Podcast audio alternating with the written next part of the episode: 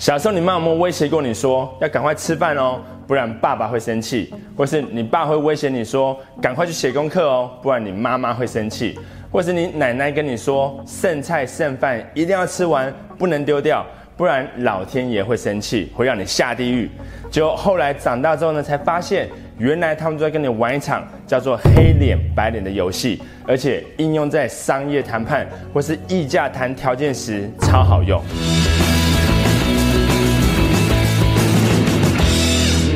What's up, guys？我是张麦克，欢迎收看今天的节目。如果你想要成为公司业绩最好的超级业务，现在就点击订阅频道跟打开通知小铃铛，才不会漏掉任何东西哦。不管是国片、港片、好莱坞还是宝莱坞都一样，我们经常会在老套的警匪片中看到这种套路，就是警察把一名嫌疑犯带到警察局，然后要逼他讲出实话。第一个出场的警察呢，通常是一个看起来很凶的家伙，他会用尽各种办法来威吓嫌犯，威胁要严刑拷打，要他把祖宗八代跟自己的行踪全部都交代清楚，然后就跟他说，如果你不合作的话，就不要怪我对你不客气了。接着他会被莫名其妙的叫去接电话，然后会突然走进来一个面慈心善的警官，看起来就像是个温柔和善的好人，他会先请嫌犯抽根烟，然后跟他说。我很了解你的心情，也很同情你的遭遇。那只要你好好说，老实交代事情发生的经过，我就会尽量帮你，让你可以平安的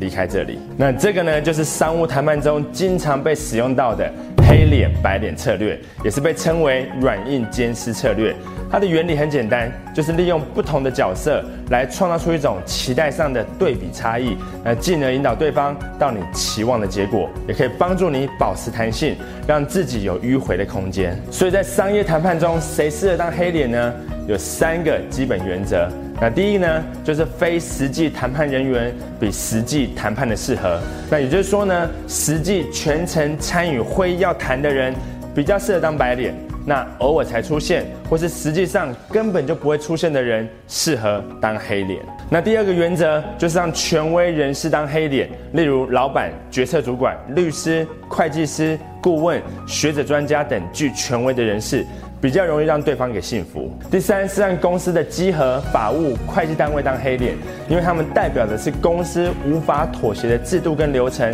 而且这些人通常也不会全程参与会议。所以谈判其实就是沟通，而沟通不外乎人性，所以无法完全避免情绪会影响到谈判的结果。如果主要的谈判人员扮演了黑脸的角色，以至于双方对彼此产生的反感。这对谈判的进行是非常不利的。在谈判的初期阶段，先让扮演黑脸的人先出场，他要表现的立场坚定，绝不妥协，让对手产生极大的压力，也要刻意让谈判进入僵持的状态。那接着呢，白脸就可以上场，那他要表现的体谅对方的难处，以合情合理的态度，同意对方的某些要求，也放弃某些苛刻的条件跟要求。做一定的让步。当你想给对方制造压力，但又不想让对方产生对抗情绪的时候，白脸黑脸就是一个非常有效的策略。在黑脸的威胁之后呢，扮演温和跟理性的白脸，会让对方更容易接受你开的条件。既然黑脸白脸是经常被使用到的谈判策略，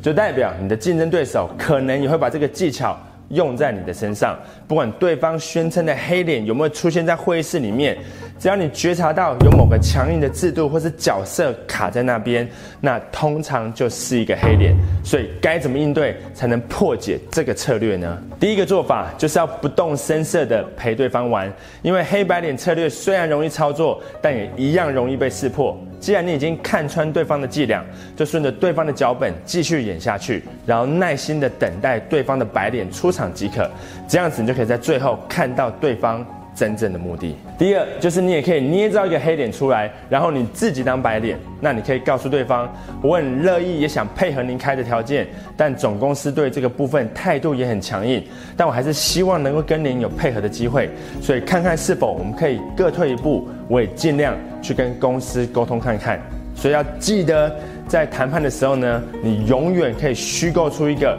比对方更难缠的坏人出来。第三个做法就是用态度和缓而且亲切的口气，直接戳破对方。一旦你注意到对手正在用这个方法时，你就微笑着看着他说：“哎呀，王经理，你不会是在跟我玩白脸黑脸的游戏吧？不要这样子对我啦，我们可以坐下来好好的谈一下啊。只要是我可以帮得上忙的地方，我一定会全力配合的。这样子呢，对方通常就会尴尬的停止这场游戏了。第四是直接表明不跟黑脸谈。如果对方表现的太过气势凌人，你可以直接向对方的直属主管抗议，甚至要求换人，或是跳过黑脸直接跟主管谈。当然，这个应对方式比较强硬一点，除非是有必要，否则还是维持谈判气氛和缓。比较好。最后一个，当然也是最重要的一个关键步骤，就是你要订阅张麦克频道，也有打开通知小铃铛，因为你最不希望发生的一件事，就是让你的竞争对手知道一些你不知道的事情。这风险呢，实在是太高了，对吧？另外，如果你有注意到的话，是不是发现我今天的这套西装特别帅呢？没有错。这一套就是我上个月带着大家去东潮西服定制的套梁定制西服，就穿上身上的感觉真的很棒，完全是依照我的身形来定制的。我觉得这套西装好看的关键在于它的线条感，而且针对东方男性设计的版型，穿起来特别利落。而且我这边还有十张一千块的礼券可以来送给大家，你可以到东潮的三个门市兑换任何商品，不管是衬衫、领带、皮鞋，或是跟这一套一样帅气的定制西装。但礼券的有效期限只到六月三十号，所以动作要快哦。OK，希望你喜欢今天的影片，要记得不管是黑脸还是白脸，谈判双方的目标都是希望能够达成共识，共同找出解决方案。那这个过程呢，需要双方积极的沟通，取得必要的资讯，以及对彼此需求的理解，然后判断出一个最好的选择。如果你喜欢谈判这个主题的话呢，在下面留言让我知道。那我们今天聊到这边喽，我们下次见。